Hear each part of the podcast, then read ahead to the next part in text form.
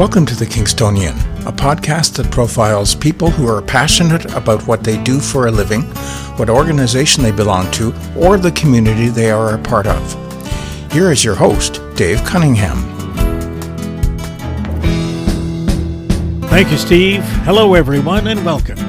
The 2020 Tokyo Olympics were games like no other. To start with, they were delayed a year due to COVID. Athletes had to deal with that postponement, as well as restrictive measures designed to protect them while in Japan. Our guest was part of Team Canada competing in the sailing events. How does an athlete prepare? What was the experience like? What happens when the athlete gets home? All of that in our conversation with Kingstonian, Ali ten Hove. Ali, welcome back. Thank you very much. Congratulations on your performance at the Olympics. Thank you. I'm very proud to represent Kingston. I think a lot of people know that Kingston has a reputation for being one of the best freshwater sailing places in the world. And I think some people even remember the fact that back in 1976, the Montreal Olympics held the sailing events here in town. Where did you get your interest in sailing? How did that start? Yeah, well, exactly what you said. Kingston has such an incredible history of sailing excellence and just the connection to the water, I think. It's such a great location, nestled right where Lake Ontario becomes the St. Lawrence River, and it's great how accessible the water is to Kingstonians.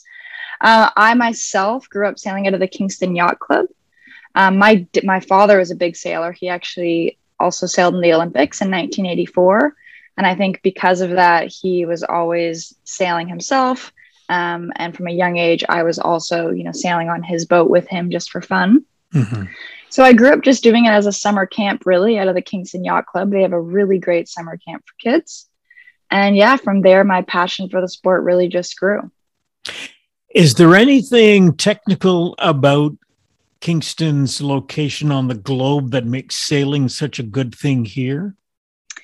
Yeah, so in the summer, there's what's called a Kingston thermal, which is pretty much like a conveyor belt effect of heat rising over the land and then the cool air from the lake coming in to fill. So I think because our city is like the perfect size, when Toronto is quite big, so it will hold heat overnight, like from the city, if that makes sense. Mm-hmm. But Kingston's the right size, so it will heat up during the day, but it'll still get a bit colder at night.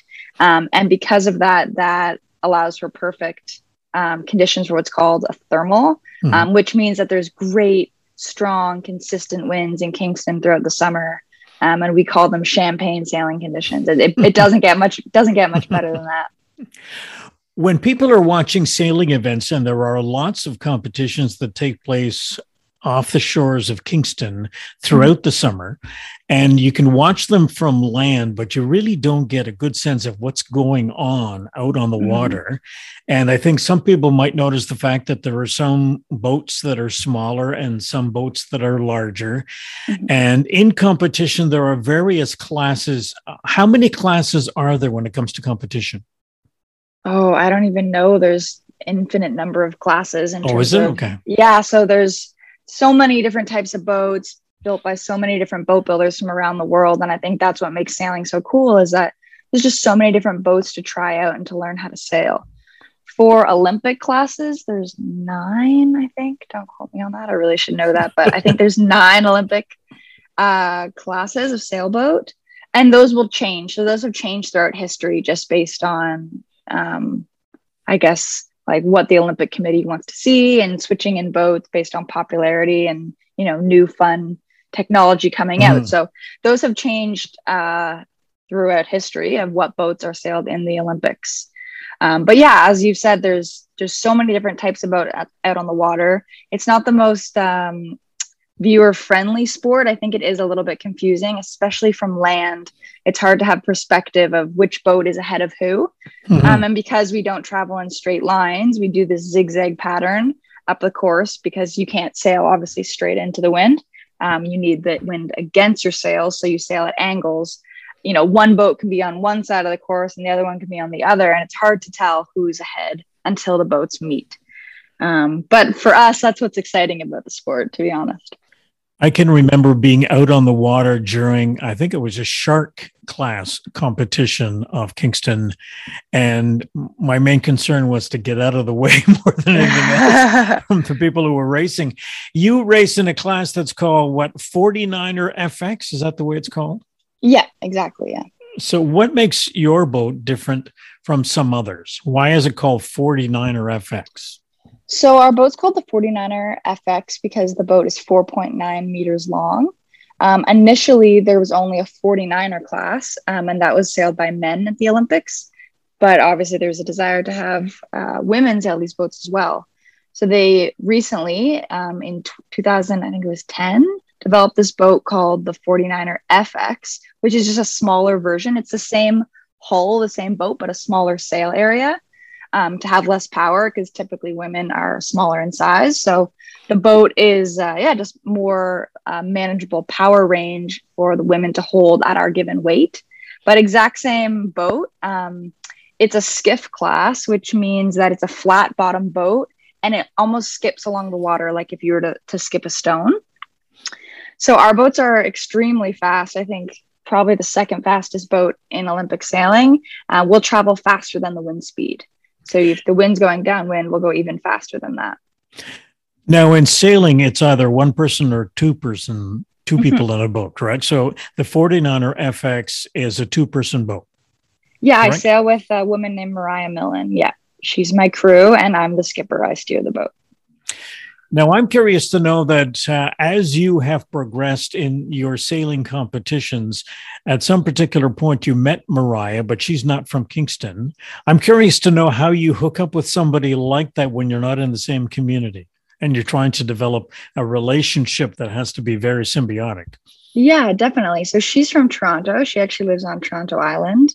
But while you say we don't come from the same community, at the end of the day, the sailing community is so small. So we really do come from the same community. We were introduced by mutual friends. So there's pretty much a mutual friend that was coaching me, and he was also coaching Mariah. And he just thought, he knew that I was looking for someone to sail with and said, you know, I met this woman named Mariah. I think she'd be a really good fit for you.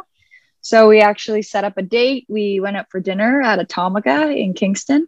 And just really got to know each other, because at the end of the day, I think the sailing skills on the water can be learned, but being on the same page, having the same core values, having the same mindset is something that was so important to us. And so we were really lucky. We hit it off right away, and we're a great fit for each other.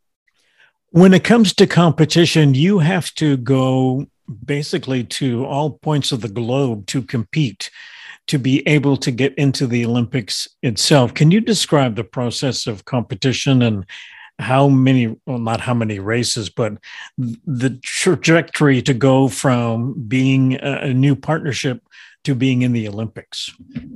Yeah, for sure. I mean, I think people see us at the Olympics and, you know, that's a really cool event, but our story is so much bigger than that 1 week long event. We've been together for 5 years. 4 years really competing. The first year we mostly spent just learning the boat and mostly swimming, to be honest, because these boats flip quite easily. But yeah, this was really a 4-year journey for us where, you know, typically we do 5 regattas a year. Really depends on the year. And with COVID, obviously that didn't happen. But yeah, 5 regattas a year and full-time training. So I had finished my engineering degree at Queen's, so I was able to train full-time. And there's something called there's a World Cup circuit. So there's a series of regattas that will happen each year. But then there are also a series of regattas, for example, the European Championships and the World Championships, which change location each year. So that's pretty cool because we get to see and travel to new places, you know, really experience different cultures, which is great. But the qualification system, I don't know if you really want me to get into it because it's kind of complicated, but you first have to qualify the country. So it's not like every country that wants to go to the Olympics gets a spot. There's only 20 in our class. There's only 21 countries that get a spot. So you first have to get Canada a spot. So you work with the other Canadian teams. You don't work with them, but you know, you have the same common goal. We just want Canada to have a spot. Right. And then once Canada gets a spot, then Canada will set out guidelines to how they will select who gets to represent Canada at the Olympics. So then we do another series of competitions for that to be decided. So it's like soccer, where the soccer teams have to compete to qualify to actually have a place in the Olympics. Okay. Exactly. When you were qualifying at these various regattas, is it just you and Mariah, or do you have a team of people that support you? So we have a coach that we work with, who's provided to us by the Federation. And then there are other Canadian teams that are also competing. So it depends on the competition, but normally we'll have 3 to 4 Canadian teams there that we train with and work together with under the guidance of our head coach. Now, how do you get the logistics of getting from place to place, and in particular, the boat itself? Do you bring your boat, or do you use a boat somewhere, wherever the regatta is? I think that's a great question, because I think people don't really realize that, we don't have people working behind the scenes to sort that out for us. That's our job. And so it really is a full-time job to sort out, not only logistics of our team traveling for figuring out our accommodation, flights and all that stuff, but also our boat. So these boats are so large, it would be incredibly expensive to fly with them on a plane. So we put them in shipping containers. But based on our competition schedule, it can be a little bit of a puzzle, because this boat needs to get down to Australia and then to Japan. But meanwhile, you have a competition in Europe somewhere. So we have to sort that all out, and also make sure that our boats don't get damaged in the process, because they're quite fragile when shipping them. When it comes to moving towards the Olympics, so you qualify to go to the Olympics in Tokyo, and you are training to go there. So what does your training involve as you are preparing to go to Tokyo? I think this is a bit of a different year. I think the training would have looked a little bit differently without COVID. So typically, when COVID hit, or kind of when the world stopped a little bit in last March, we were already ramping up to, because we were ready to compete in July. And that training, we strategically choose competitions that will match conditions and the training environment to what it would be like in Japan. So because we're on the water, and different water all around the world provides different challenges, whether that's wind patterns, current, big waves, little waves, flat water. So we typically program our training surrounding what it's going to be like in Japan. With COVID, we were unable to really travel internationally up until maybe January of 2021. And because of that, we actually were provided with a really unique opportunity to experience some more Canadian waters. So we went out training off Vancouver Island in a place called Comox, which was freezing. We were training there in December, and there was ice on our boats in the morning, which was completely opposite to Japan training, which was 47 degrees when we were racing there. But it was a really great opportunity to experience the beauty of sailing in Canada. And definitely we built some Canadian grit. I think what I'd like you to do, if you don't mind, is describe for us the impact on you mentally if you're gearing up to go to Japan in 2020, but then you find out that because of COVID, it's postponed, and you're not really sure if it's going to happen in 2021. What's going through your mind as you are gearing up and then being disappointed by not being able to go last year? Yeah, well, I had some heartbreak in 2016. We had qualified the country to go in 2016, but we weren't selected no team was selected, actually. So I already kind of experienced a little bit of heartbreak for the Rio Olympics. And so then when this one came around, and I don't know if you remember, but before we found out the Olympics were postponed, all we knew is that Canada was boycotting it. So in theory, Canadians weren't going, but there was a potential it was still going to happen. Yeah. And so that, for those few days while we waited to hear, okay, actually, no, it's postponed, Canada will send a team next time, likely. That was heartbreak all over again of, working so hard and kind of feeling like it was pulled away from you. But that being said, I think as soon as we found out it was postponed, I was actually amazed how quickly we snapped back into, adaptation and kind of problem solving mode. And the way I viewed it is, at that given time, it wasn't just us in lockdown. Almost the entire world was in lockdown. There was no competitions, no training. And I was like, I am going to lock down better than all my competitors, So it was a cool opportunity to put things on pause, reevaluate, reshift goals, So actually, in hindsight, it was a really unique opportunity. What was the experience like landing in Tokyo, knowing that you were going to be competing in the Olympics? What's the experience like for you? Yeah, I mean, it was pretty incredible to be at a multi-sport event and, you know, the honor of representing Canada. That being said, we had so much to do because when we got there, we have to set up our boats. And normally we would arrive maybe a month, at least 3 weeks early. But here we were arriving, it was like just under 2 weeks before we raced. So we were under the clock to make sure that we got our boats ready and everything was going to be good to go for competition. So I don't think I had a lot of time to kind of take it in. Like, wow, I'm at the Olympics. And we were also at a satellite village. So we weren't actually staying in the main village. It's all the other athletes. So we didn't have that, you know, added effect of, wow, look at that track star or, you know, look at this tennis player. So honestly, I didn't really realize, or it didn't really hit me that, you know, I was sailing at the Olympic Games until we were sailing out to the race course. And as we were sailing out, I started crying. I was happy crying, but my partner's like, stop crying, like we have to focus. But I was just laughing because it just had hit me in that moment of, wow, this is really it. And I was just so proud of myself, but mostly my partner, Mariah, and our team, of how much we've overcome. So that was a really special moment for me. Now, you mentioned earlier that your dad had participated in the Olympics in 1984 in sailing. Mm-hmm. And I'm sure that along the way, he has given you advice as you enter different competitions at different regattas. Was the advice he may have given you with respect to the Olympics any different from the advice he may have given you for other regattas? So my dad over the years has, you know, more or less taken a back seat in respect to my sailing career. And I think but that's actually been a really great thing because it allowed me to develop this passion for the sport as my own, if that makes sense. Mm-hmm. But when I was departing for Tokyo, about to leave, I really leaned on him for advice because this was, you know, uncharted waters, pardon the pun. And the best advice he gave me was to live in the moment and to also just come out each race with a clean slate, like come to each race with a clean slate, ready to leave it on the water and ready to fight. And the other advice he gave me, which I reflected on a lot, was that in double-handed sailing, we have the advantage of having a teammate. And we can use that teammate to lean on, to, you know, help pick you up when you're down, to bounce ideas off of, problem solve, and just to enjoy the moment with. So I think that was some great advice that I definitely used in Tokyo. When it comes to the things you may have done after your competitions were over, I gather that most of the competitors had to leave fairly quickly after they were finished competing. Did that apply to you? Yeah, so we had 48 hours to leave Tokyo after you were eliminated. So there was no celebrations, no mingling with other athletes. It was pack up and go home.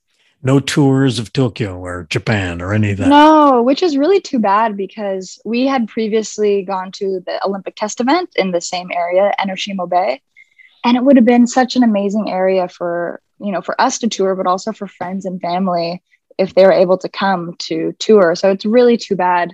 But I recommend visiting Japan for sure. When you came back, I saw a report, I think it was on a news article or somewhere about you that said that you were coming back and you were interested in promoting women getting into sport or people getting involved generally into sport. Give us a sense of what your motives are and what you're looking for.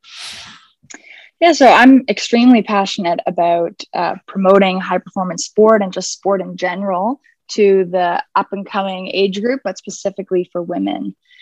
So I just believe that, you know, the power of sport, the power of pursuing excellence teaches you so many valuable lessons. And my hope is to teach young women to embrace this culture and to champion other young women to do the same.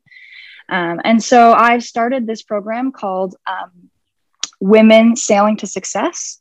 And this program it's kind of in its infancy stage, but I guess because of COVID, not last year, but the year before, we ran a series of clinics and talks where we just bring together young women in sailing. One, as a network opportunity, I think, you know, we do have a strong sailing community, but we are spread out all over the country. Mm-hmm. So there, you know, I sailed with a woman from Nova Scotia. I also sailed with Mariah, who's now in Toronto. So you can really team up with people from all across our nation. And then I also, it was really important for me to have strong role model figures for these women. So I got the other female athletes on the national team to come to this clinic, and we were able to share our stories, answer any questions that they had, and just kind of tell them about how cool our lives are and the amazing opportunities that come with pursuing sport at the next level. I know it's early on, but what kind of impact are you having, or reaction are you having to people in the community generally? Well, I guess with respect to these clinics, I've already seen some of these young women who came to these clinics now entering Olympic class sailing.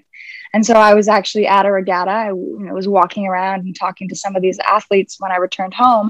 And a few of them I saw, and it was just such a full circle moment for me of how, they had reached out to me after and said, I think this is something I want to do. And now see them doing it is quite amazing.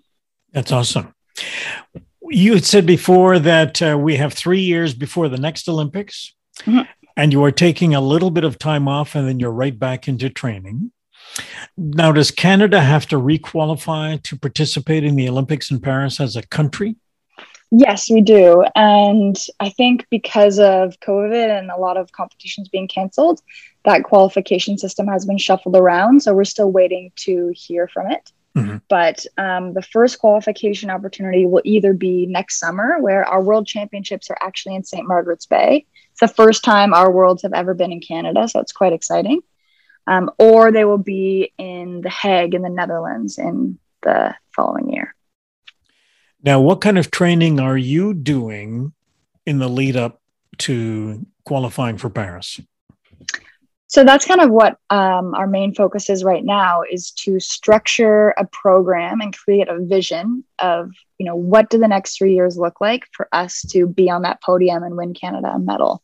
So that's what we're doing right now. And I think it's a really important stage and something we're taking our time with and putting a lot of thought into, connecting with a lot of successful athletes and coaches to get their input.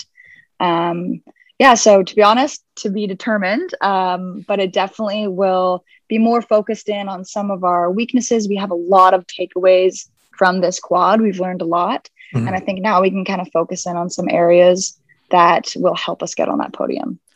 Now, is this a full-time thing for athletes at your level? It is, yeah. So when I was campaigning in the previous quad, I was doing school. I was doing my engineering degree as well as campaigning. And it makes such a difference when you can really do it full-time. There's barely enough hours in the day for us to get our training in, our workouts in, fuel. And then on top of that, we have to be full-time logistics and fundraising for our mm-hmm. team. So it's very difficult to do while in school. And I made it work, but in terms of results and high performance driven, it's a full-time job. Now, when do you see yourself getting back to mechanical engineering? I don't know. We'll have to see. I'll definitely get a bit of a refresher course, but I think the skills that my engineering degree taught me is work ethic, problem solving, and those are transferable to so many skills. So, I reflect on kind of what my next steps will be, but I'm confident that, whatever I choose, with my work ethic, it should be fine.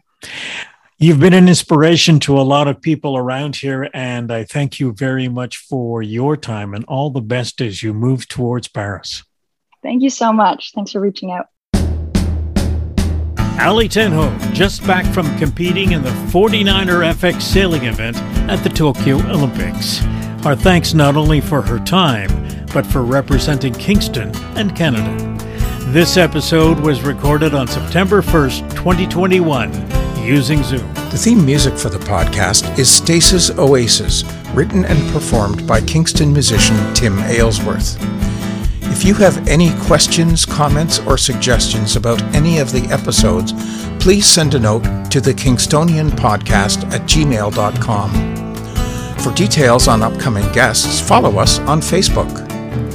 The Kingstonian Podcast is hosted by Dave Cunningham and produced in Kingston, Ontario, Canada.